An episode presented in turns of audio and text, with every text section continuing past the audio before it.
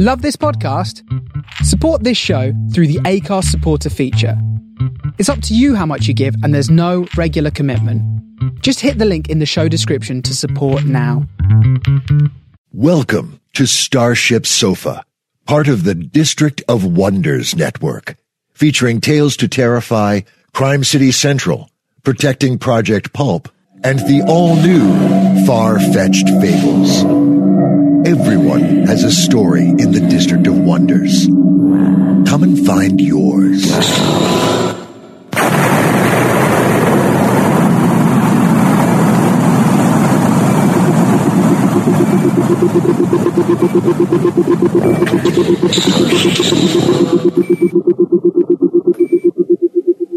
This is the Starship Sofa. Everybody, welcome, hello, and welcome to Starship Sofa's show 362.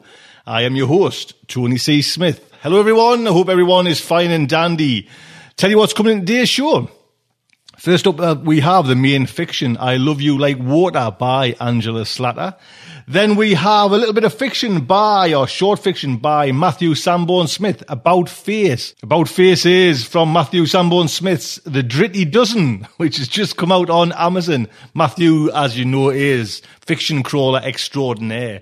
Then we have an interview with a young gentleman young gentleman, a gentleman not too far from me in Darlington called Jonathan Taylor, who's got a, a, cracking story out called The Forgotten Mission. I have a little interview with Jonathan. He is a local lad, born and bred there. That is all coming on today's show. I do hope you will stick around and enjoy it. Now, as I record this, yes, the Kickstarter is in its final waning hours. Yes, 48 hours to go. It is the 12th of November and there's 48 hours to go. How very exciting.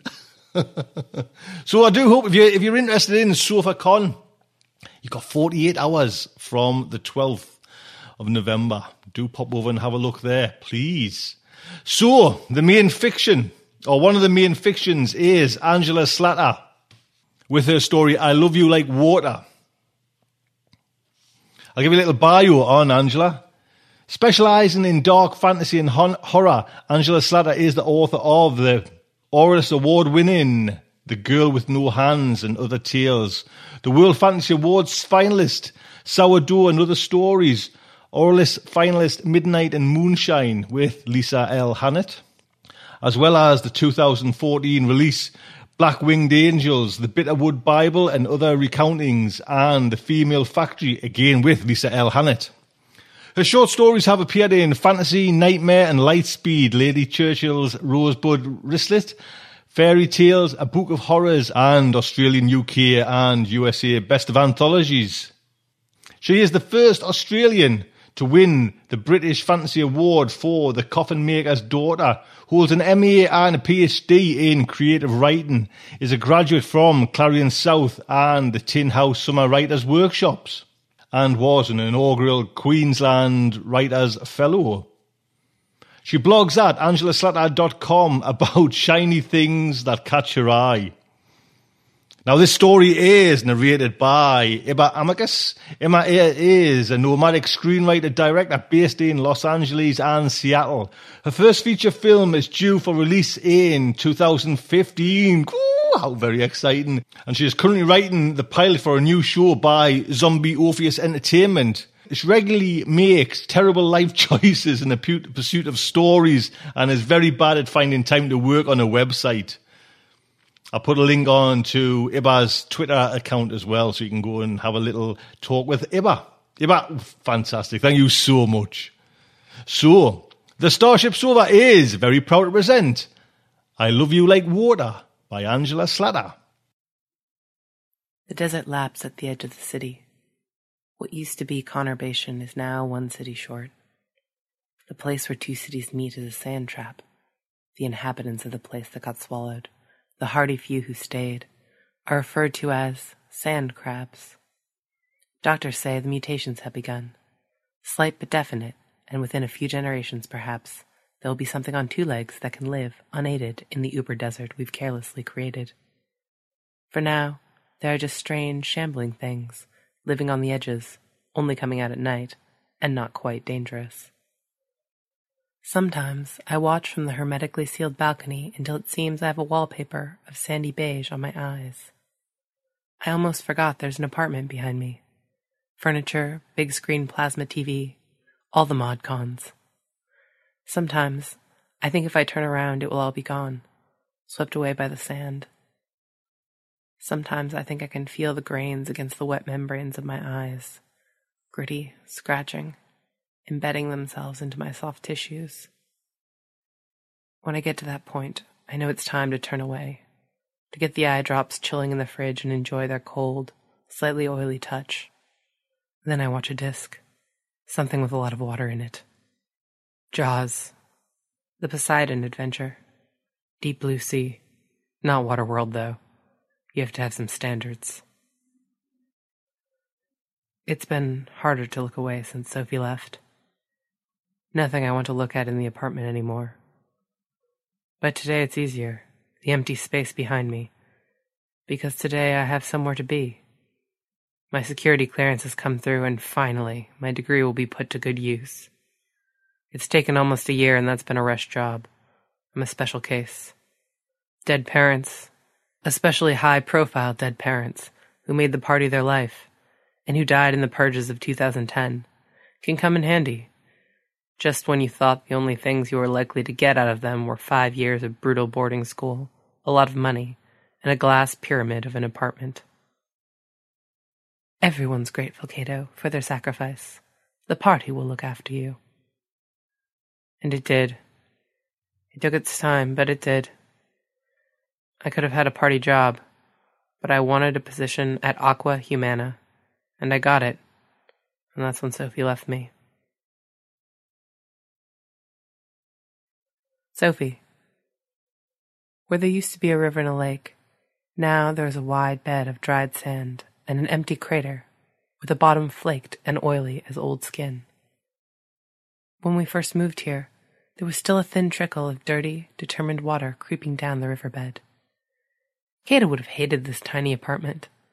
He might like the view, though. All the sand and rock. The aridity of it. Strange boy. I miss him sometimes but less and less when I think about his new job.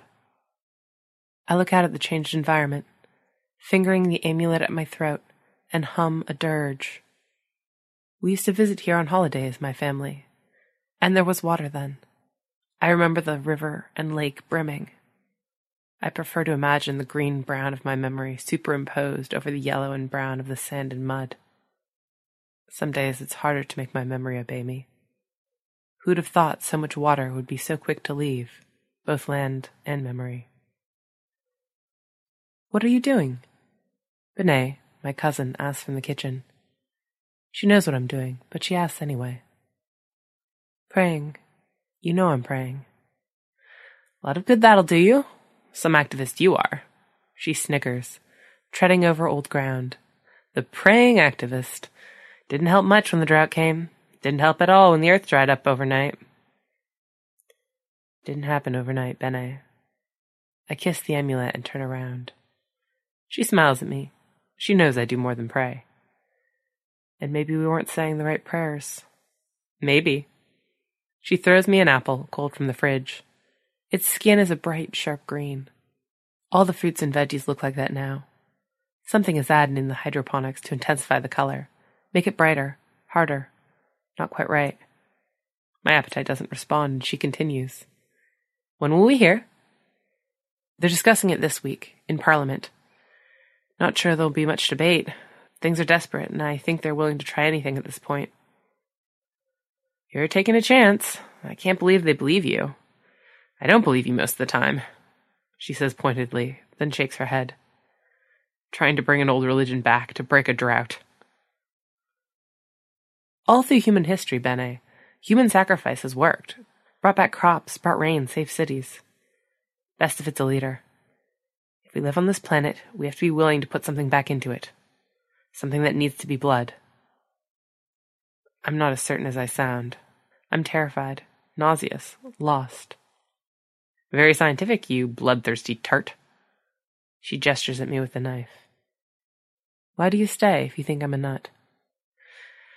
Because, because 0.5% of the time, I think you might be right. I must get sand mad. Very likely. We share grins that fade too quickly. They'll turn on you, you know, if it doesn't work. Even if it does work. She takes a sad looking lettuce from the fridge. This one hasn't been artificially enhanced, and it's small and shrunken, and for some awful reason reminds me of an overly large testicle. They won't care you're a religious. It won't matter that they've listened to you in the past, followed you. It's a short step to martyrdom, cousin. Everything's a risk, Bene. Doesn't matter. If we don't try something, we're gone anyway. What about the Aqua Humana plant? It seems to be producing enough water. Enough for those that can afford it. There's no common good in what they do. Like anything, we only worry when it starts to affect us. And it's creeping upwards, Bene. Remember when we were comfortably middle class? Remember when there were lower orders? We are the lower orders now. The ones below us all disappeared. The tomato in her hand throbs red. A thought jars. You didn't buy any, did you? Aqua Humana. No, she pouts, but I wanted to. I filled the buckets from the recycling fountain in the foyer, just like everyone else. Just like the plebs. She shaves slivers of carrots into a bowl on the counter. Salad? No thanks. I'm not hungry. You're too thin, Sophie. There's such a thing as taking this aestheticism too far, you know. It's not religious. I just can't stomach most of the food nowadays. When the water went, everything else turned bad. I looked back at the window, watching the wind pick up grains of sand and hurl them against the glass. I can hear the sound, like a miniature machine gun, a hard rain falling upon us. Cato. It's a beautiful plant. The engineering nerd in me wants to caress the machinery. The pipes, the smooth lines, press my ear against the great turbines and tanks and listen. Just like I used to with Sophie's belly, listening for signs of life.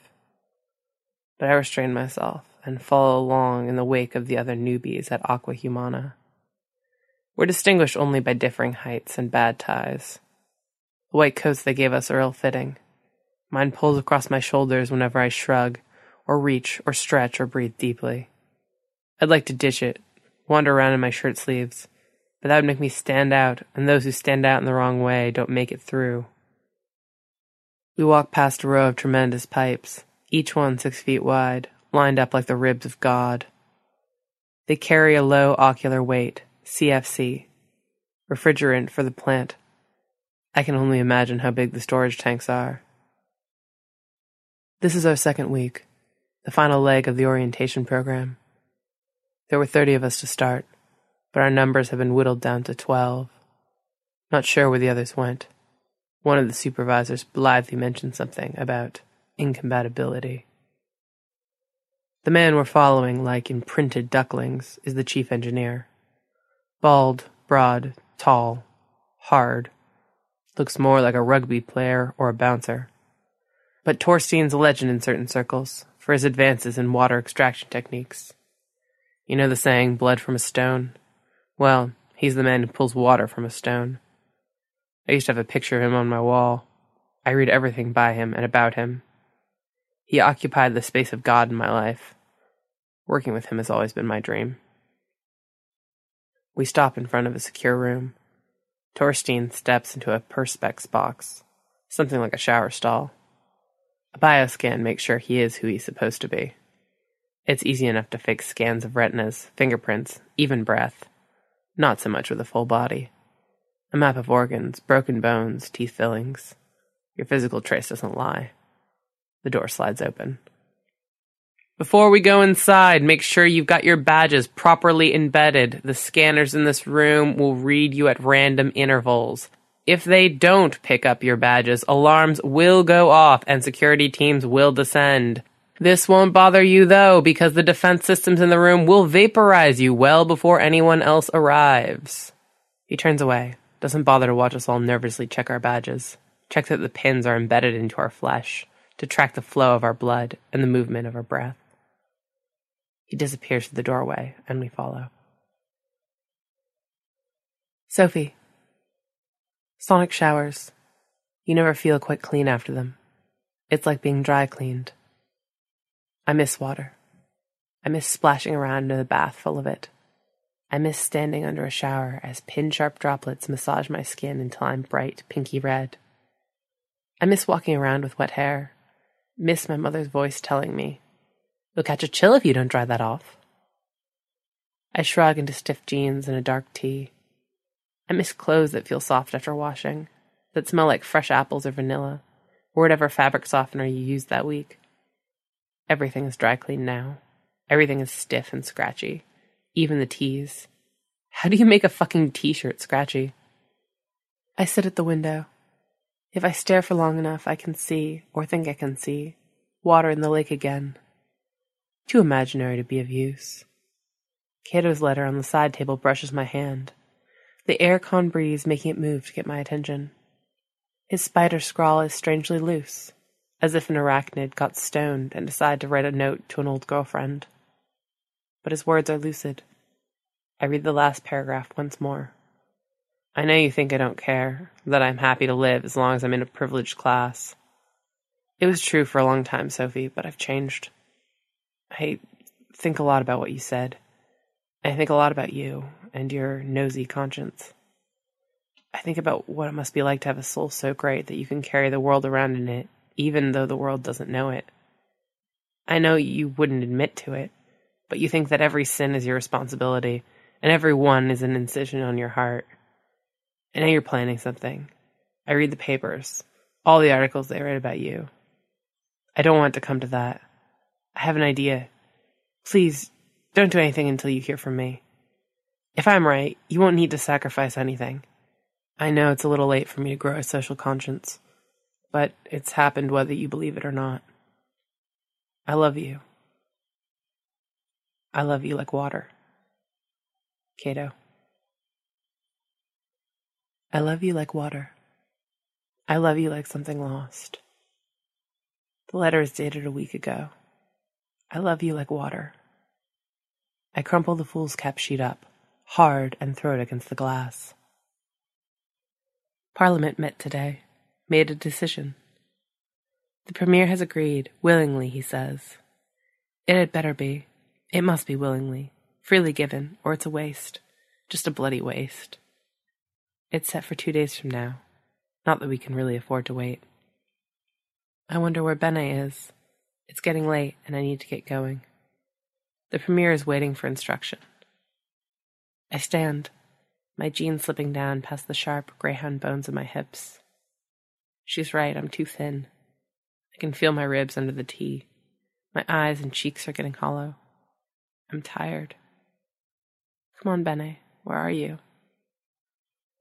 Once again, the sound of sand throwing itself at the glass beats a sad tattoo. Cato, rows and rows and rows of glass boxes in a space like 10 enclosed football fields. Each box is a terrarium, so the life inside has a damp environment. Condensation gathers on the walls of the boxes, dripping into the little runnels at the edges, then downwards with the trajectory of the slightly tilted boxes into tubes, concertined and translucent, that feed into the floor. Inside the boxes are people. The poor, the sick, the homeless, the afflicted. Those the prisons no longer hold. The refugees who escape from detention centers. Those whose boats supposedly never made it to our shores. Their bodies are naked, pathetically emaciated, each in various stages of mummification as the water is extracted from them. Two of my colleagues are being sick into waste bins. Torstein looks mildly annoyed. I swallow hard. No doubt our numbers will dwindle again.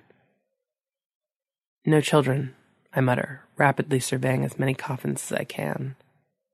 Torstein looks at me like I'm a bright student, someone he's been hoping for. Ignores my puking fellows and the other lost ducks and takes me by the arm. I'm almost as tall as him, but not so broad. No, no children. While the fluid they produce is more pure, there's much less of it, and it's not economically viable to extract it from them, not even in large numbers. He points northward. So we have a nursing facility. My people are mapping the best time to extract for maximum productivity and quality of moisture. If you wait too long and puberty kicks in, the water is so filled with hormones we can't use it. Can't purify it enough for drinking. We use it for industrial purposes, but that doesn't make us much money. When they get through puberty, then we have a viable source. My parents own shares, I say numbly. What's your name? He pats my back the way my father used to, when encouraged me to do something I didn't want to. Cato, I say, even though it's emblazoned on my badge. Cato Dunn. He smiles, a wide, open, honest smile, the kind you'd like to see from your godfather or favorite uncle. I knew your parents, Seneca and Honoria Dunn, great friends of the party. Servants of the party, I corrected. Great servants of the party and its aims. You lot, back to the Southwest Labs. Dr. Walker, show them how to monitor the extractors. He steers me further along the row of clear coffins. Let's you and I have a chat, Cato. I've been looking for an assistant. We pass another coffin. Inside is a new inhabitant. I recognize the short dark hair, the razor sharp cheekbones, and the pouty lips. Like a Lulu Brooks doll, Benet lies naked and fragile beneath the glass. Oh. Oh, Sophie. Sophie. The loss of Benet sits in my throat, like something caught. I don't know if she was taken because of me, or simply because she was unlucky in the choice of street, shop, parking space. Maybe she's lying somewhere, dead or dying, desiccating in the heat because someone mugged her for the bright vegetables she was carrying, for the things she set out to get to tempt my waning appetite. Perhaps they took her car, her purse, I called the police, but they couldn't or won't help. I zip up my jacket. I don't know why I'm surprised at the cold. I've always known the deserts are freezing at night. Perhaps it's still hard to remember that this city is now part of a desert, that sand gathers in our streets, piles against doorways and windowsills. That we have to seal our living spaces to keep from being buried while we sleep. Willa and Gianni have let themselves in and wait in the lounge room. Willa's features are soft, gentle, caramel colored, her hair is a frizz of mahogany. Gianni, a former Jesuit, looks like a recruitment poster for the Inquisition. No sign? asks Willa. I shake my head. It's time to go. Don't want to be late. Gianni wraps his long arms around me, pushes his face into my hair like he's trying to imprint me into his memory. Willa starts to cry. I reach a hand out and draw her to us. We stand like that for a while, as they cry for me. I have no tears left. Finally, I draw away. I wipe their faces, feeling the salty liquid against my fingertips. I lick the moisture and smile. Can't wait any longer. Do you really think it'll happen? Do you really think he'll do it? Willa's voice is breathy, hopeful. I have to believe it for as long as I can, Willa. And if he doesn't? At the last minute, if the Premier refuses? What then? asked Gianni, a man who lost his faith long ago. Then, Plan B. Cato. Torstein didn't take long to trust me. Stupid of him, really all his security measures and threats of vaporizing laser beams, and he basically adopts me. Because he met my parents once, and I asked the right questions. Maybe he wants a son, maybe something more intimate. Doesn't matter. He's lying under a bench in his personal lab, bleeding away quietly, hands and feet tied up with electrical tape. I wrap my lab coat around his head so the blood doesn't flow across the floor for me to slip on. That would be all I need at this stage a broken arm or a broken hip. All the things I thought I could do, all the good, evaporated when I saw Benet lying there. I wonder what Torstein's conscience is like. I wonder how you learn to ignore the little voice inside. I can, sometimes, but Sophie never could. She said it was always louder than the voices outside her head. Doesn't matter now. The refrigerant tanks are in the furthest building. Time to put my theory in action. Sophie, I've never seen so many people packed into the square outside Parliament. They're wrapped up against the cold, with balaclavas and goggles to keep the sand out, some with stylish new face shields that combine both elements. Stormtroopers line the edge of the crowd. Riot shields and black helmets suck away any ambient light from the street lamps. Willa and Gianni escort me to the edge of the crowd. One of the troopers recognizes me as I pull off my hood, feel the sand sting against my flesh. I felt numb since Gianni told me about Aqua Humana on the way here, about the plant, about Cato. I relish the bite of the particles, glad to feel anything. He clears a path and others see me. They move aside like water cut by the prow of a ship. Whispers carry along ahead of me. It's her, the religious. Look, she's so small. They built a raised platform. I frown. That won't work. There needs to be a connection to the ground. The Premier's aide appears at the top of the steps, begins his descent. This won't work. I told you not to raise it off the ground. I told you to dig down into the earth.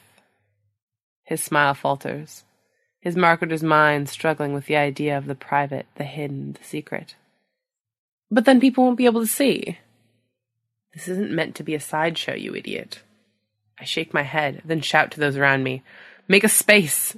Move back as far as you can! We need. we need a space! And because it's me, and people are desperate to believe, they do it. A small space is made, roughly three meters square, with stormtroopers posted along three sides to keep it intact. The fourth side is open to the stairs and the platform. Where's the Premier? I ask the aide. He gives me a sick smile. He's coming along, a little hiccup or two, a slight change of plan, but he's coming. Look, there he is now. He points to a man swaying at the top of the stairs. Even from here, I can see he's the worse for drink. He has a small boy clutched in front of him, hands digging into the child's shoulders. A woman screams and his wife appears, scratching at him, trying to tear the child away. He backhands her and she falls from sight. Mm, my son, he says. I'll give you my only son. I shake my head. Even now, no one can follow the instructions. I turn to the aide. I told you it had to be an adult. It had to be voluntary. It had to be a leader. I told you it wouldn't work otherwise. I hiss between my teeth. Heated breath and spittle hit his face. His voice pitches high. I'm smaller than he is, but he's scared. He won't go himself. Take the kid. Willa, Gianni, and I stand, staring up at the drunk man teetering on the edge of the platform. His eyes roll around, unanchored. A little foam gathers at the corner of his mouth. Take my son, he repeats. Won't you take my son? This isn't going to work. I sigh. Plan B, asks Willa. I nod. Plan B. See if a couple of those troopers can lift up some of the pavers so the earth shows. I glance at the man swaying, his sacrifice in his arms. And take care of him, Gianni. Cato, I've been watching the clouds for some time now, quite intently. I don't think anyone else has. They stopped bothering a couple years ago. See, here's the thing. We pumped cloud seeding chemicals into the sky for a hell of a long time but no one was able to get them to spill. Wrong kind of clouds, not enough ice crystals, not in the right place, not cold enough. It didn't work the first few times they tried, so they gave up. Poured the money into pipelines and desalination plants that just made things worse. Took more from the earth and sucked her dry. But with the cold desert air, all the refrigeration in the tanks of Aqua Humana, a big enough explosion, a big bang kind of thing should do the trick cloud busting, if you will. I've been calculating.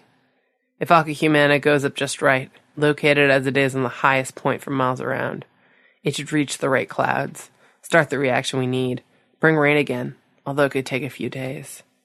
A high tech rain dance. Rain from the refrigerant, chlorotrifluoroethylene, could get nasty. Probably will. something carcinogenic. But hey, we're already fucked. I can't get much more desperate than this. It strikes me that maybe I'm as much of a fanatic as Sophie ever was. Is. Determined. Tunnel vision. Sure that I know what's right. Only problem is, I won't know if it works. Won't be time for me to get out of here, and even if there is, the blast radius is going to flatten everything for miles and miles. Hopefully, not the city. Shouldn't get that far. If it works, Sophie won't have to go through with her harebrained scheme. There won't be a need for any sacrifice, for any blood spilled. Only mine. That may just help if there's any kind of higher power looking down. Maybe a bit of blood will help the pot, as long as it's not Sophie's. Sophie. Johnny hands me the knife. It came from a museum in Iraq, was used by the Sumerians in their sacrificial rituals when crops and rain failed. I stand on the dry earth. Pavers pulled up higgledy-piggledy so my bare feet have contact with the ground. Willa and Johnny take my smile. Don't give it back, though. Tears on their cheeks catch the light. I look up, take in the stars, the moon. The skin of my throat pulls tight, and I draw the blade across it. It stings. I am an adult. I am a leader. I am willing. The stars brighten. I hear thunder. An explosion the sky to the west turns red. I feel blood spurt, run down, soak into my shirt, jeans, hear it patter onto my boots, then soak into the earth sucked down as if by a thirst stricken man. I fold. My knees liquefy. Johnny catches me and lowers me gently. There is hard earth beneath me. It shudders and swells, taking great gulps of my blood. Faces fade. The last thing I feel is the splatter of hesitant rain on my face. A stranger mapping its way like a blind man's fingers. I love you.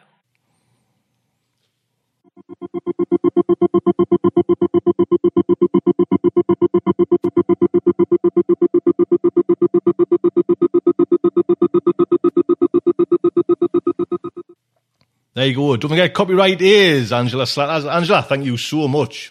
Big thank you. And Ibba, what can I say? Big hugs. And yes, keep informed about the screenwriters and everything in the film coming out. That would be fantastic. So, young Mr. Matthew Sanborn Smith has got his first collection out on Amazon. The Dritty Dozen.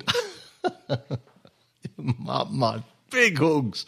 And actually, the cover is just outstanding. I straight away I got it. And it's a cracking cheap price. I think it's one pound something.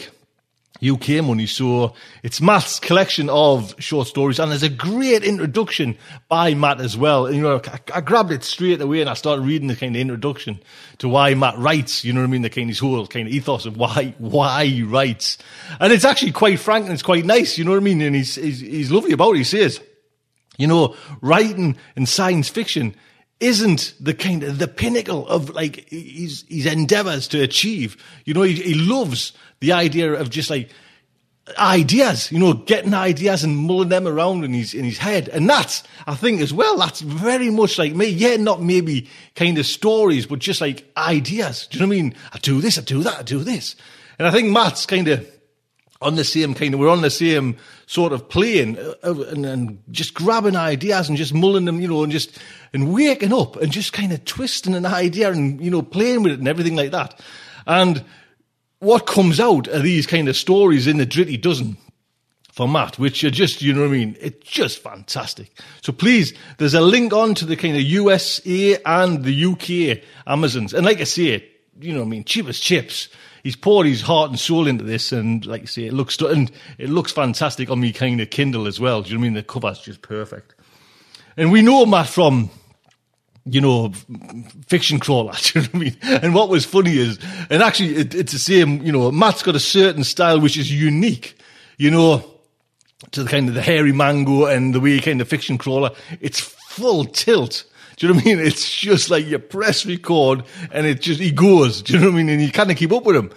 Matt, he said, just, you know, he's, he's narrated this story and it's just kind of, whoa, slow down. And that's a bit of a learning curve on Matt because he says, he didn't realize, you know, how hard, how kind of difficult, you know, just to kind of put the brakes on and do it like a narration. Do you know what I mean? Because especially narrate, you know what I mean? It's one of the things I mentioned to people. You've got to kind of even slow it down, you know, totally slow it down from the speed you read a book. You know what I mean? Eyesight read, you know, you kind of gulf it. And that's a lot, you know, you kind of, a lot of newbies kind of just start out kind of, you know, and send over a little kind of MP3 test and it, it's away like a rabbit, you know what I mean? And, and it's even normal reading, it has to be even slowed down even more when it's audiobook, you know what I mean? So Matt, what can I say? I'll give you a proper like bio because Matt sent out a proper, a proper, you know, an official bio. Matthew Sanborn Smith is a writer who lives in South Florida. His work has appeared at Tor.com, Nature, Chizine, and amongst others. Besides his two infrequent contributions to Starship Sofa, he is also hardly ever seen at SF Signal and heard even less at, on the SF Signal podcast. But what tops them all is how he is almost never heard on SF Audio podcast. He is, however, the Lord of Behair the, the Hairy Mango podcast, which celebrated its fifth anniversary earlier this year. Go on, Matthew, sir. He is one head of the Wrighton Hellhound known as Cerberus, the other heads belonging to Grant Stone and Dan Robards. He once held a Hugo Award in his sweaty hands before security asked to give it back to its rightful owner, Matthew Sanborn Smith. Do you know what I mean? There's a few guys out there in the world, a few people, should I say, out there in the world that I just want to kind of hug, hug, hug. Do you know what I mean? Just like hug them till they say it's actually uncomfortable. You're actually starting to frighten us. There's a few people out there who I would like to do that to. Matt is one of them. So, with all that build up, the Starship Sofa is very proud to present About Face, A Tale of the Modular Man by Matthew Sanborn Smith.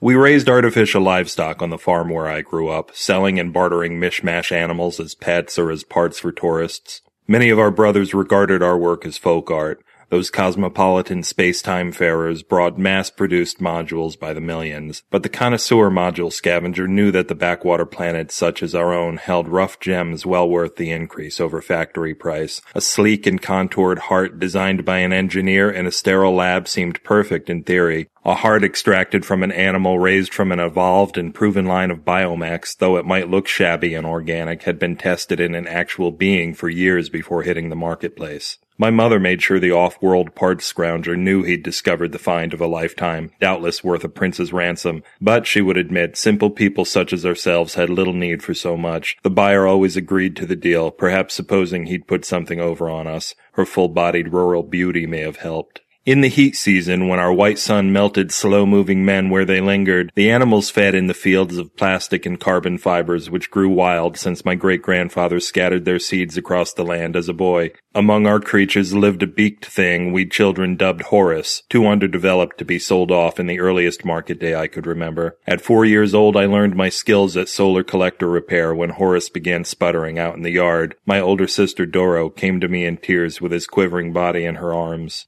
Please help him, Manny, she begged. The little thing did look pathetic, a tattered runt that seemed close to death. Our hand, Roberto, normally fixed such things, but that week he was on Ointon, carrying out his annual citizen service. There he plugged into the mother port, along with 999 others. They held hopes of coming one step closer to the uber construct who would find true meaning in the universe and purpose for us all. From the shed, I dug up Roberto's thin fingers and long eyes. I'd watched him work his techno magic a hundred times, whiling away cold season afternoons. I'd never made any repairs myself. Nothing in my experience led me to believe I could help poor Horace. Looking into Doro's wet eyes, however, I had no choice but to try. Something happened to me when I poured it into Roberto's modules. Odd feelings of half-formed muscle memory that didn't belong to me guided me through circuits I could never have understood by myself. I sat on Roberto's cot beneath wisps of nylon cobwebs and saw a confusion of highways, mere molecules wide, stretching forever. My eyes took me to what must have been the most likely trouble spots. My new fingers, steady as the western moon with their pico shocks and gyros, traversed the destruction on those tiny fields and worked to repair them almost of their own accord. When I thought too hard, I made a mess of things. When I relaxed and did what felt right, I drew atoms from my own body to rebuild a thousand broken roots with simple elegance. My enhanced mind knew that Horace had fallen from a short height.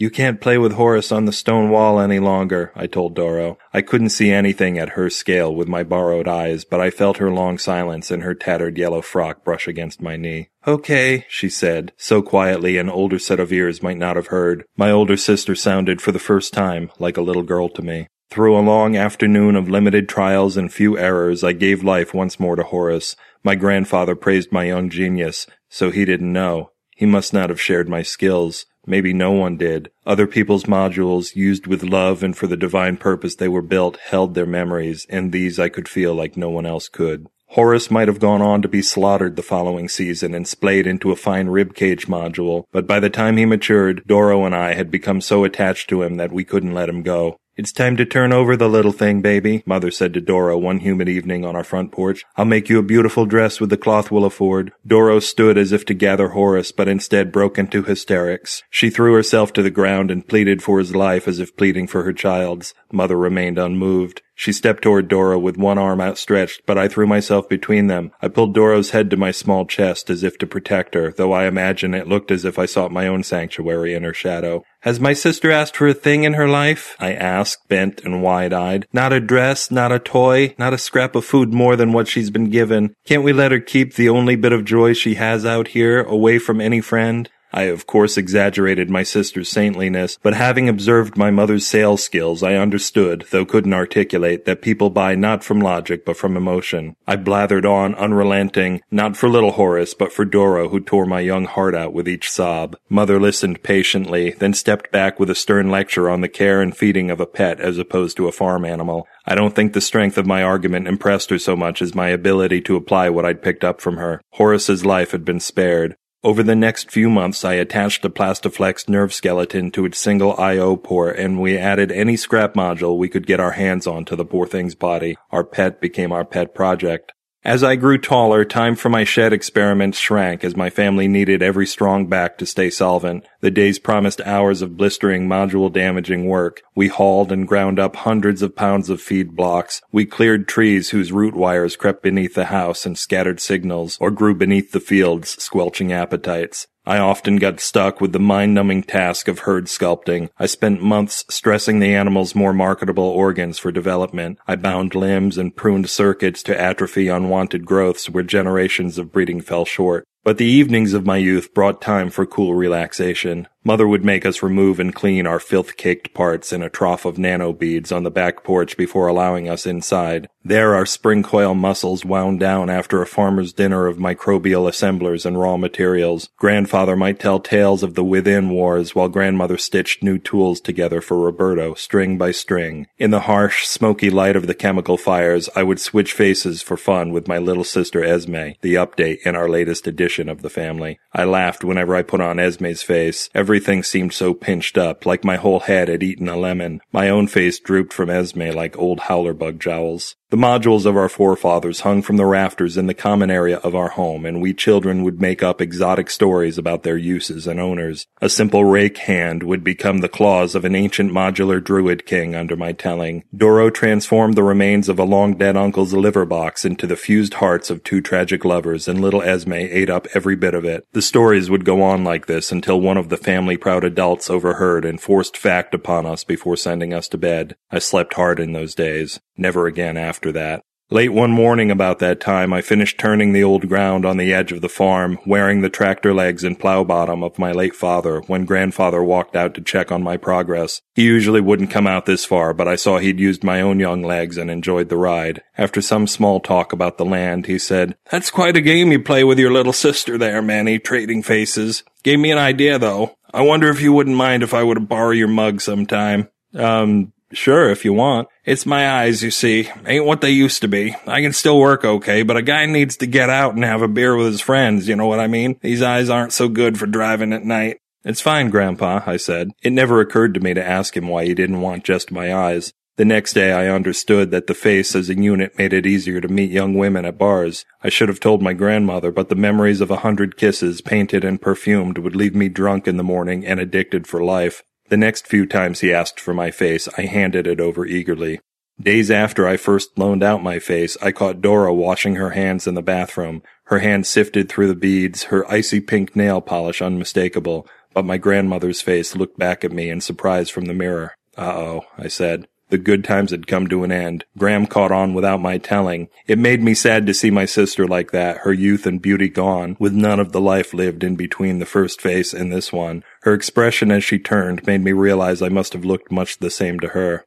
Grandmother met her husband at the bar that night wearing Doro's face, it being an image spitter for her own former countenance. After a few minutes of sputtering discomfort, my grandfather found a passion he'd thought long dead. As the cracks and fissures of her features had disappeared, so erased were the decades of love servitude under her ownership. For an evening he felt her a being to be pursued once again, a woman he had to live up to rather than a permanent mortgage on a used up product. All the years of resentment and dry rotted love between them vanished. Withered fingertips caressed voluptuous lips. Third generation teeth tenderly chewed pliable young ears. They did things which two people with borrowed faces should never do.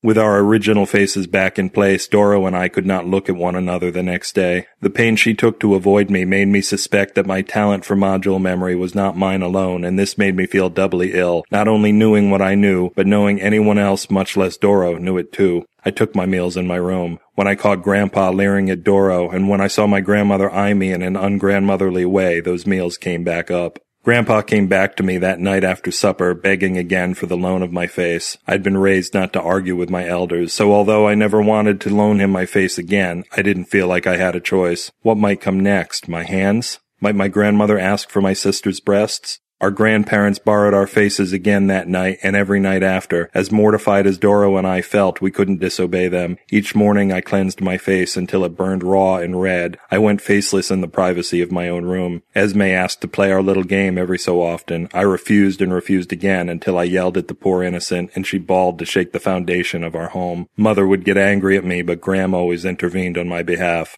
By now, Horace's shape had become much more humanoid, his original form pared down and stuffed within the chest of his new body, the very ribcage that Mother had once envisioned. As I grew more isolated from my family, I added a cheap bootleg Conversa module from an antique infotainer to Horace's growing brain. I plugged it into a dusty old voice box that I found stored away in the attic. From beyond the great reclamation heaps, my great great aunt Consuela's voice spoke to me in my room about the advantages of using Huarte's brand fish soap and hacking a man's motor to true devotion in 17 easy steps. Through my grandfather's ears, I heard my grandparents one night in their room. They no longer bothered to leave the house. Why should they? I started drinking alcohol borrowed from the cabinet in the family room after everyone else retired for the night. I applied it externally in the morning to remove an odd and unpleasant taste from my lips that I wouldn't identify until full adulthood. My grandmother passed away eight months later, taken in her sleep when her smoker's lungs finally stopped producing smoke. My grandfather called me into his bedroom door, his tears streaming down my face. She never asked for new modules, he said. She'd always said that if Fate Assembler had wanted us here longer, she would have supplied our parents with better parts. A foolish woman. A stupid, stupid woman. He handed Doro's face to me and asked me to return with his wife's. The exchange with the old man proved to be the most awkward of my life, but only because I hadn't yet spoken to my sister. Doro looked as shocked to see me with her face in my hands as if I'd held out her menstrual module to her. Grandmother has died, I offered as my explanation. Doro gasped and tore our grandmother's visage from her head, throwing it to the floor. She stepped into her room and slammed the door. I picked up Gram's face and left my sister's in its place. After the funeral, Doro left home in the middle of the night. I don't think she wanted to be in the same house as the old man now that she found herself the sole owner of her beauty once more. I think too sometimes about what her face held for her when she put it back on. Did she feel grandmother's death through it as I felt the remembered kisses that my grandfather received? If so, what must have it been like for a living person to feel death and then move on? A lifetime lay ahead of me to forget everything that happened, and the seasons rolled on regardless. I grew accustomed to Aunt Consuela's voice and let Horace become Hera. She became my life's work over the years, and I took to using only the finest off-world modules within my economic grasp to develop her. I could have altered her forever, but I had to stop. There comes a time in a non-born construct's life, if she's ever to become anything more than a mere bot, her maker must bring his work to a halt and give her a couple of undisturbed years. Time is needed for a consciousness to knit itself into existence from her constituent parts. Doro and I never spoke, but through her needle blurbs to Esme, I learned that my older sister had gone east. She'd taken her knowledge of farm-grown modular systems and parlayed it into a company known for its quality and innovations. Doro helped turn small-time farming into big industry, putting some family farms in her part of the country out of business. Her work affected us as well to a lesser extent as demand for the old-fashioned went down. We let Roberto go as money got tighter. Paolo, Esme's school friend from the neighboring land, nudged his way into our lives at about that time. He wore his modules to scrap, doing his own chores in double time most days before coming to our place to lend his many hands. He found payment in suppers, sitting next to Esme in that strange silence the two of them shared. So young and yet so much went unspoken. I asked Hera for her hand in marriage. She had been my closest companion since childhood, closer than my own family members as I found deep relationships with them to be unbearable. Hera had her own mind now, as strong as mine, and didn't care for some of the imported modules I'd installed. She didn't closet her blonde hair, she sold it off. I don't like standing out among everyone else, she told me in tears when I nearly overloaded my voice box in anger. And what could I do but tell her I loved her, whatever parts she used? Hera took her parts from local farms and vendors, eschewing peddlers with the latest off-world fashions. She traded her thin, pale lips for a pair more full and dark. Her new cheeks were rounded and soft. Between the time I asked her to marry me and the time she said yes, her resemblance to the women in my family had grown disturbing. I didn't see Doro again until Esme's wedding, some 15 years after she'd run away. Had our grandfather still been alive, I might not have even seen her then, but he'd given up on modular replacements himself after losing my grandmother's love for a second time. Doro had become a woman with a grace both matured and refined, untouched by the stretch and relaxation that deforms those women hyper-aged by marriage and childbirth. We didn't embrace at the shuttle pickup. We barely spoke each other's names as I led her porter disc to the bed of my old truck, and we didn't say another word after that. Esme's wedding was enchanting. My mother outdid herself, creating something white, golden, and magical on our meager budget. My daughter sang like a dying night angel for our joined families as Esme rode up the aisle on a snow-white steed formed by the fusing of some of our family's combined livestock. The tables at the outdoor reception glowed by firefly lamps. Candied doves peeled themselves open for us with the help of their robotic exoskeletons. We danced to the music of our own squeezebox lungs and bows drawn across vocal string modules purchased for this day. As the night wore on, I went into the house to replenish the drinks. We'd stocked up on carbonated oils for the occasion, flavored with orange, salmon, and alder. With an armload of bottles, I turned to find Doro in the pantry doorway, our uncle's old liver box hanging in the silhouette behind her. She startled me, and I looked straight into her eyes for the first time since childhood. Her look suggested everything that hadn't been spoken between us for all those silent years. Bottles smashed upon the dark wood floor. I walked through shards of dripping glass and I took her head in my hands, letting our facial memories take over. We kissed like we had always kissed before. We kissed like we had never kissed before. In shame, I had long ago put the thoughts of those thick, firm lips from my mind, and too the warm softness of her cheek, fine hairs invisible to a brother, taken for granted by a lover. She was mine for just this one heartbeat and eternity, the single moment declaring the end of the chase. Doro left in the night like she had so many years ago. I slipped into Hera's fresh bed, she sleeping off an early evening drunk. Her gentle snore warmed the room. I removed my face and placed it in the sock drawer of my bedside table, where, my friends tell me, it is the appropriate place for a married man's pornography.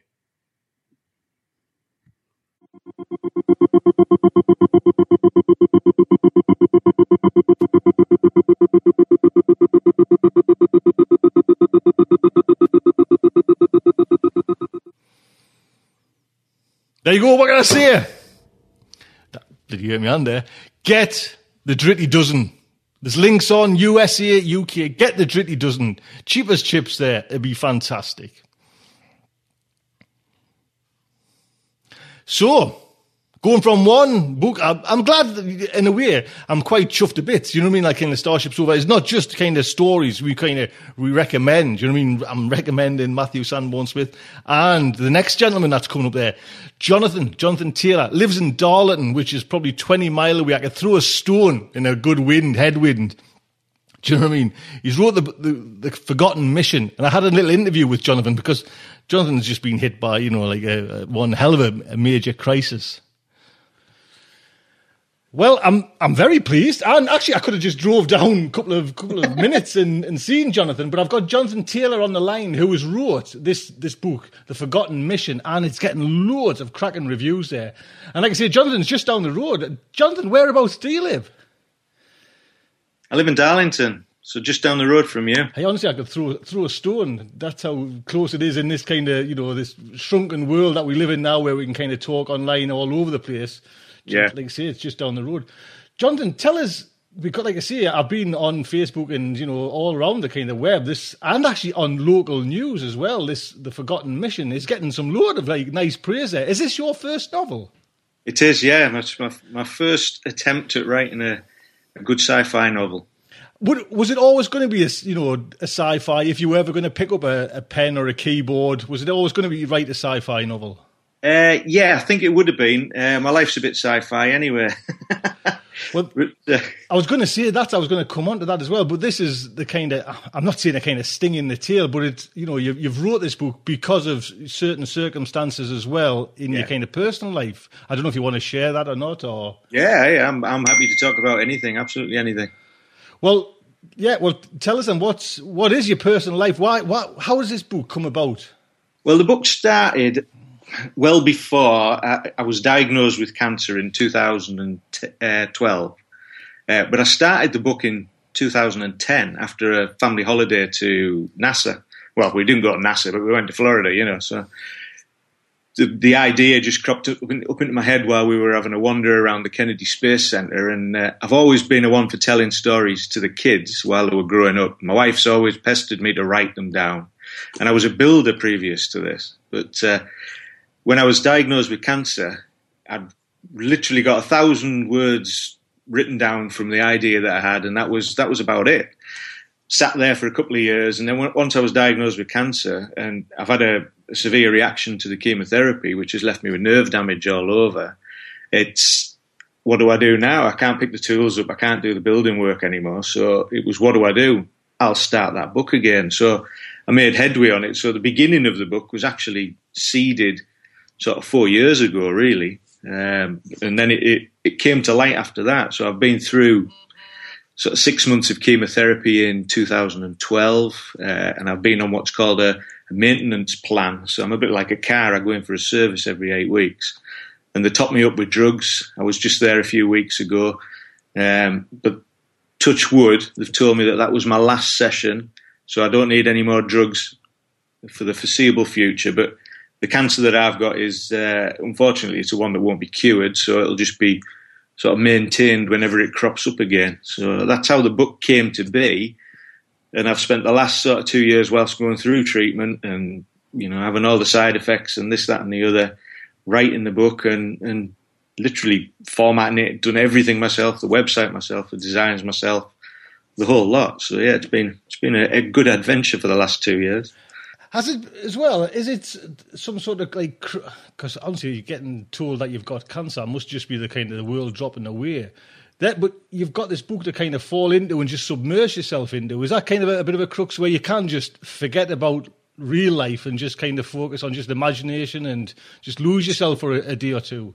Yeah, you can. You can completely, you know, uh, separate yourself from reality. You know, when you're writing a book, you you're immersed in in different characters. I mean, when I started the book, I didn't really have all the characters lined up. I had I had the main character's name, and that was about it. And then the others started to develop their own personality within the story, and it was it was starting to take a life of its own. And then when I got into the swing of it, you can't switch off. I was there till three or four o'clock in the morning, you know, typing away. My wife, my wife thought I was absolutely mad, but I was half the time I was I was up buzzing on steroids, so I was I had nothing else to do, you know. So was, I was on a massive high dose of steroids, so I couldn't sleep. So it was a it's a great therapy. Absolutely. I'd recommend it for anybody. Not not recommend cancer, but you know, I'd recommend anything. On on the on the flip side, then, what was it like? You know, was sometimes it was just too too bad to even kind of think about it. You know, because I honestly don't know. You know, your kind of circumstances or anything like that. I just know. You know, I've had a few friends that have kind of passed away with that kind of well, some sorts of cancer, and it's just like you say, it's one of the most hideous things going on. And what was it like? You know, are, are some days just hideous for you, or You know, is it things okay now or? Um, some days were to begin with. The uh, the chemo really does take its toll on you, but I've got two young kids. I mean, my, my little boy's twelve, just turned twelve. My little girl's uh, nine year old. So I had to stay strong for them and for my family. I'm not a kind of person who kind of curl up in the corner. I've I've fought it all the way. I wanted to make sure that I could show my children, show my family that you know whatever happens in life, you can battle your way through it. You've got to be able to. You've got to get your mind in that right place, focus yourself on what you want to do, and and battle. You've, you've got the human being's an absolutely fantastic machine, you know. So you you can do anything when you put your mind to it, and it's half the battle won once you get your mind in the right place. What was it like then? You know, like you say, your trade was a builder. What was it like, just kind of stepping away from that for good? Quite hard, yeah. I mean, I'd done it for a number of years. It was my own company, so I had to just sort of. I, had probably a year and a half of work booked up when I was diagnosed, and they told me straight away down tools because I had I had enlarged lymph nodes. They were all over my abdomen, size of tennis balls in my abdomen, and then I had them. They were around my heart, around my esophagus, right around my lungs, size of table tennis balls, all around my chest. So they just said, look, if you pick anything up in your building work, you can squash an artery, you'll have a heart attack, that'll be it.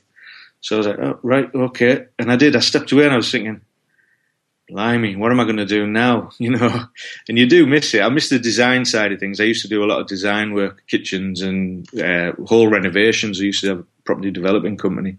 So it was, it was all hands on, you know, and I used to subcontract in and we used to have a good laugh on site as well. So I miss all the banter with the boys, but they still pop round for a coffee and, and I still meet up for the odd curry and stuff like that. So it's good. It's good. It's all good at the end of the day. Now, what? Let's delve into the forgotten mission then, because what? Just out of curiosity, this is what I, would love to know as well. You know, like you say, you've been a builder, a designer, and everything like that. But writing must have been a total different skill to kind of pick up and learn. Yeah, it is. I mean, I was never the best uh, sort of grammatically correct English literature person at school, so it has been, you know, the the advancing technology has been the uh, the key for being able to do it. You know, iPads and predictive text and things like that. But you need a, a good proofreader. I mean, my wife's a uh, teacher in, in Darlington, and she's done all the proofreading for me.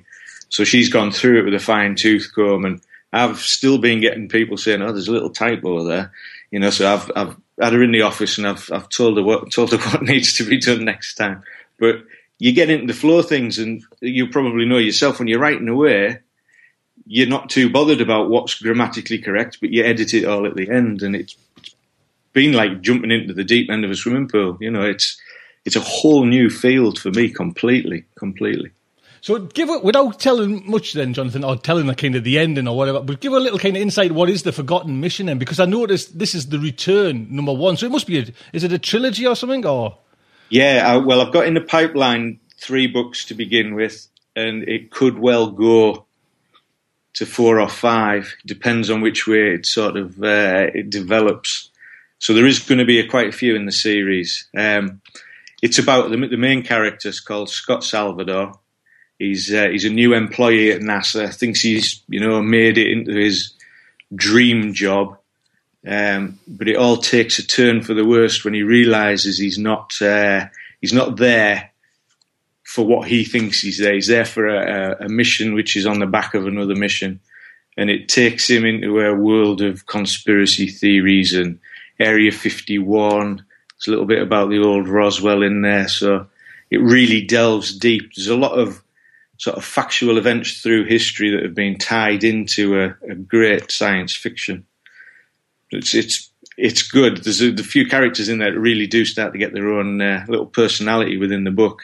There's a few twists and and uh, turns that you probably wouldn't have expected. When you were writing it, Jonathan, you know, like you say, you had this kind of little plot mapped out. Though, did it go in different directions, and you couldn't kind of stop it going in different directions when you were writing it?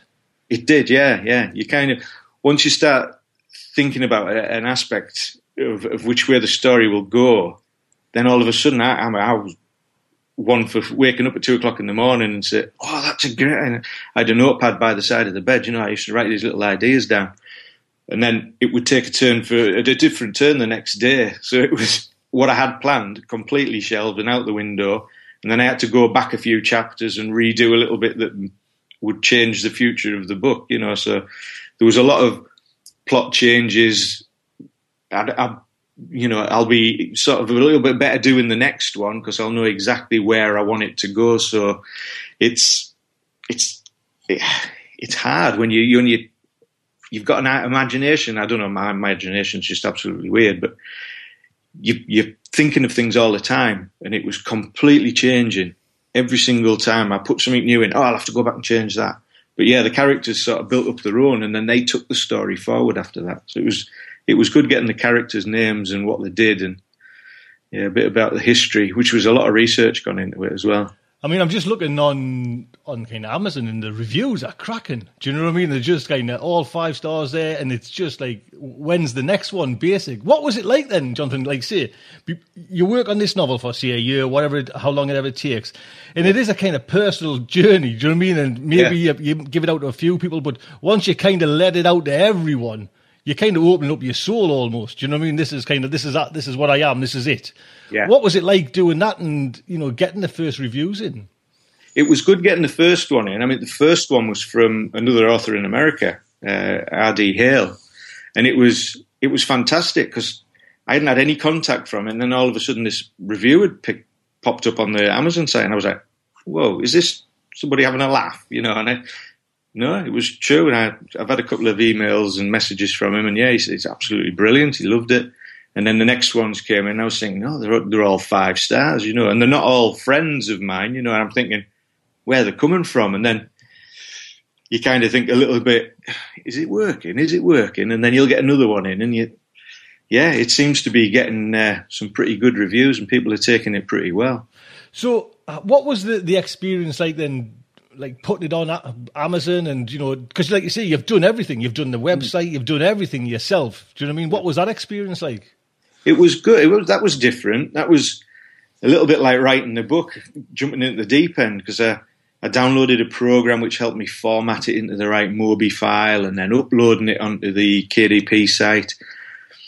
And it, then you kind of you stuck with what do I do? Do I do the KDP select or do I put it up for sale? And then you think, well, I've worked two years on a story. You need to get something back. You can't give it away for free, but then you need to get your name out there there's loads of questions that are sort of bouncing around in your head, and you you, you need to get the answers. And I think I, I priced it a bit too high to begin with, and then uh, I've lowered the price down slowly, and it seems to be it seems to be moving now. And I've had sales sales all over Canada, Australia, USA, Spain, Germany, England. So yeah, there's been there's been it's been picked up quite well around the world, really. It actually might be uh, nice as well. So if we could have helped, you know, like maybe just the, the first chapter, get the first chapter on audio and play it on our show, and it just gives like a little kind of you know, a tease for people. Oh, right, yeah. Because I've seen on Facebook, you know, a couple of the listeners were kind of buying it and getting into it. And as soon as I seen it, I thought, ah, I'm having that. Because, yeah. you know, but on, on Amazon now and Kindle, you know what I mean? It's just, it's so easy. Just, you know, you can sit on the toilet and buy a book within seconds. Yeah. Do you know what yeah. I mean? And it's just, I bought quite a few, mind you, Jonathan, on, on the throne. So, you know what I mean? It's, it's the ideal place to buy. well, a lot of people have said they've started it and they can't put it down, so maybe you should try not to be on the throne too. so I've, just set up some new business cards actually with um, the uh, QR reader on the on the back. So if you find any business cards kicking around, all you need to do is scan it, and it takes you straight to the Amazon page for the one-click buy. So it's technology is just amazing nowadays. And I, I like I say, that's a, like a quirky way. I was going to say that's a nice way to try and get your, your book and name out. Is there any other quirky things you've you've tried to come up with, or is it just like you're sucking and seeing at the moment? Well, it it is a bit of sucking and seeing. It's um, it's I'm enjoying this promotion side, but it's 24 seven. You've got to be on the ball. You know, you've got your Facebook, your Twitter, uh, G plus. It's I've even joined Bloomin' Tumblr and um, oh, what is it, BuzzFeed and things like that. It's just trying to get some something out there that's maybe is going to go viral. The, the uh, I've, I've, actually just sent a Lego man to space, so I don't know whether you've seen the video for that. No, what's that? Tell us about that. there was uh, I found a, fantastic company in Germany that have just been on the ball since I had this. I, I go for some uh, holistic therapy for the for the cancer, which is uh, Reiki through at um, the James Cook Holistic Centre, and it was funny because I was just having some Reiki and this idea just popped up into my head about sending a Lego man with my business card up into space, a, proper launch, you know, to to get the book out there and I was near enough jumping off the, the Reiki table to write it down because I don't want to forget this. And I thought I looked into doing it myself, but it was going to cost a lot of money, and you've got to get aviation control in England and all this, that, and the other. And I found this company on a website called um, Stratoflights, and they're based in Germany. Um, and they're absolutely brilliant guys over there. Built up a great friendship. Told them the whole thing about setting this Lego man off, holding this flag with me the, the name of the book on, and uh, they were really on board. And they've sent it. They sent him up, and I've got the the raw footage back from them, and I've made it into a little movie trailer, and it's been posted on YouTube, and it's it's it's got about four or five hundred hits on it so far. So yeah, that's, that's it's just something a bit daft like that. You know, I even last night I took my, my kids went karting through at Durham, so you'll uh, you'll know probably that place. Um, I tied some business cards onto the end of some uh, Pizza Hut helium balloons, and we just let them off outside.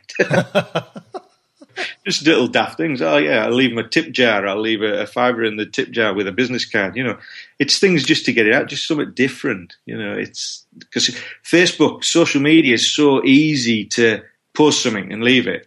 But Facebook, I'm still finding is very social rather than an advertising platform where you'll get people that'll disregard any adverts that are coming on. Oh, you know, we're getting bombarded, spam, spam. It's not spam. I try and think up of loads of different quirky catchphrases and things like that. Rather than posting the same advert every day, I'll try something different. Or oh, have you seen this? Or I'll post a, a paragraph from a different part of the book that you can't get on the uh, look inside from Amazon.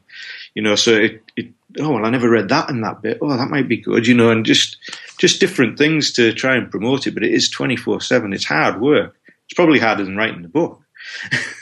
well, like I say, this is book one. What's where's is book two coming in, or are you just kind of let's let's just see how this goes? Are you going to delve straight in now? You know what I mean? No, delved, I've delved straight in. It's it's undergoing as uh, as we speak, kind of alongside promoting the first one, I'm trying to find the odd few hours to to still knock a few words out on uh, on the next one. So it's it's well underway, and I'm hoping to get that one out for summertime next year, probably end of August next year.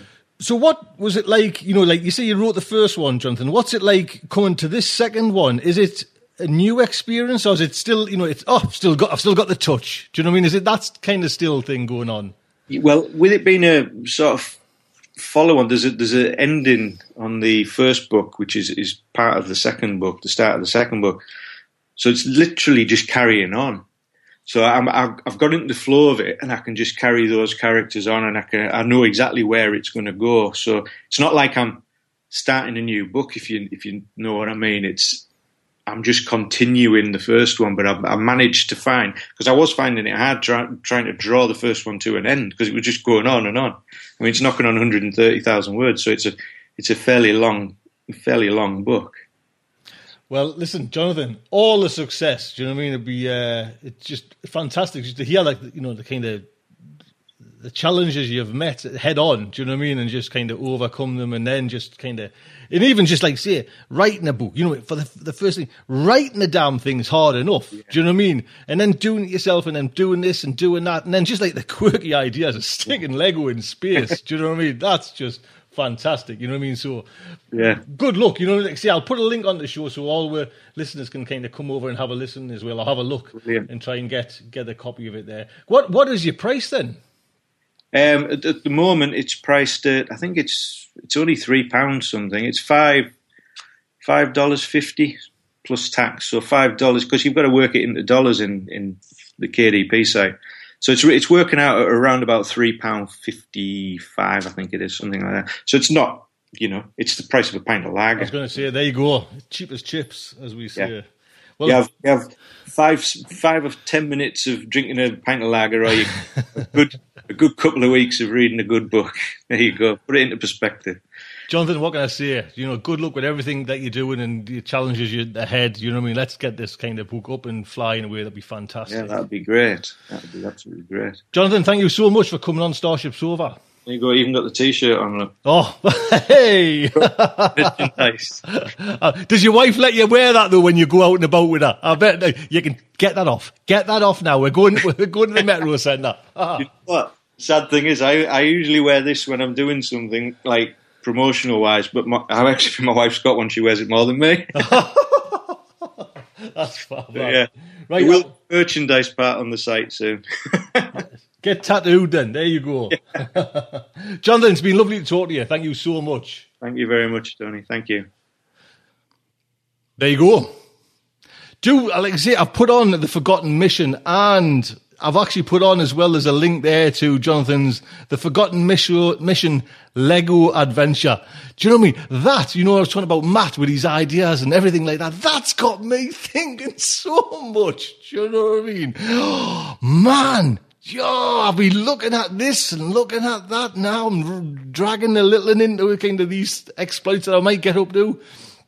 What can I say? you know what I mean? Poor the wife. Joe, man, the wife's got a hell of a task with me. Yes, I am. That hard work. Listen, I hope you enjoyed today's show. It's it kind of means a lot. It means a lot every week. Do you mean support Kickstarter, That support Starship Sofa? You know, donate. It would be fantastic. Keep this girl going. Oh, by the way, forgot to mention, I went to see Interstellar. Oh, man, man, man. And you know what kind of sealed it? I'm not going to, you know, anything like that, but for me, fantastic film. But there was a, there's a certain sequence where I thought, and it's kind of personal, I guess, as well. So that's why I'm kind of, I've just elevated it a little bit more, but a cracking film. Go and see it. But the do, there's a quote, they start quoting Dylan Thomas Poetry, do not go gentle in that dark night. And do you know what I mean? And Michael Caine's re- reciting it. Oh man, you know what I mean? Dylan Thomas for me is like, the, the next tattoo I get is going to be kind of under Milk Wood, you know, the first stanza of that somewhere on my kind of body. You know, and Dylan Thomas for me just means so much. Do you know I mean? And like what, you know, Matt was saying, but, you know, science fiction's not the kind of pinnacle. You know, there is other kind of eh, things out there, you know, if you read his kind of little introduction. And under Milk Wood, Dylan Thomas, Dylan Thomas, his poetry, you know, for me, it's just, man, it just, it's what kind of, you know, I guess kick-started really everything for writing and enjoying kind of literature in its broader sense. But this film, do you know I mean, Interstellar, when they kind of do the, do not go gently in that dark. Oh, man, man, man, man, man, man. We used to look up in the sky and wonder at our place in the stars. Now we just look down and worry about our place in the dirt. Go for main engine start. T minus 10. We must confront the reality that nothing in our solar system can help us. 9. I've got kids, Professor. How long would I be gone? 8. I'm asking you to trust me. 7. Murph. You have to talk to me, Murph. 6. I need to fix this before I go. You have no idea when you're coming back. 5. Main engine start. Couldn't you have told her you were going to save the world? No. 4. When you become a parent, 3. one thing becomes really clear. 2. And that is that you want to make sure your children feel safe. 1.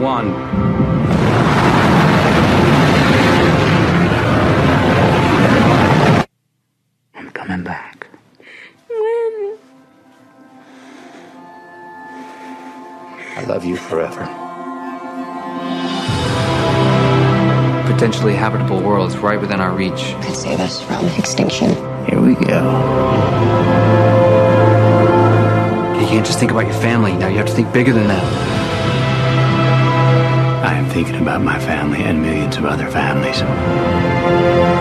Maybe we've spent too long trying to figure all this out with theory. Love is the one thing that transcends time and space.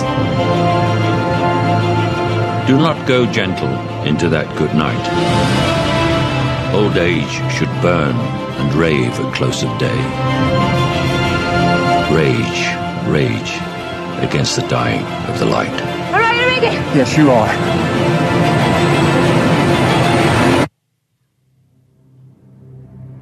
We'll find a way. We always have.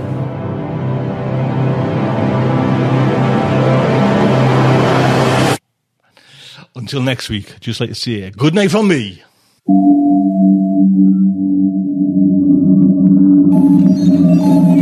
Will our heroes survive this terrible ordeal? Can they win through with their integrity unscathed? Can they escape without completely compromising their honor and artistic judgment? Tune in next week for the next exciting installment of Starship Sofa. Evacuation procedure initiated. For launch. Airlock will be opened in three, two, one. This presentation has been brought to you by the District of Wonders Network, dedicated to podcasting the finest genre fiction. You can learn more about the District of Wonders and their many literary productions at their website, www.districtofwonders.com. Thank you for listening.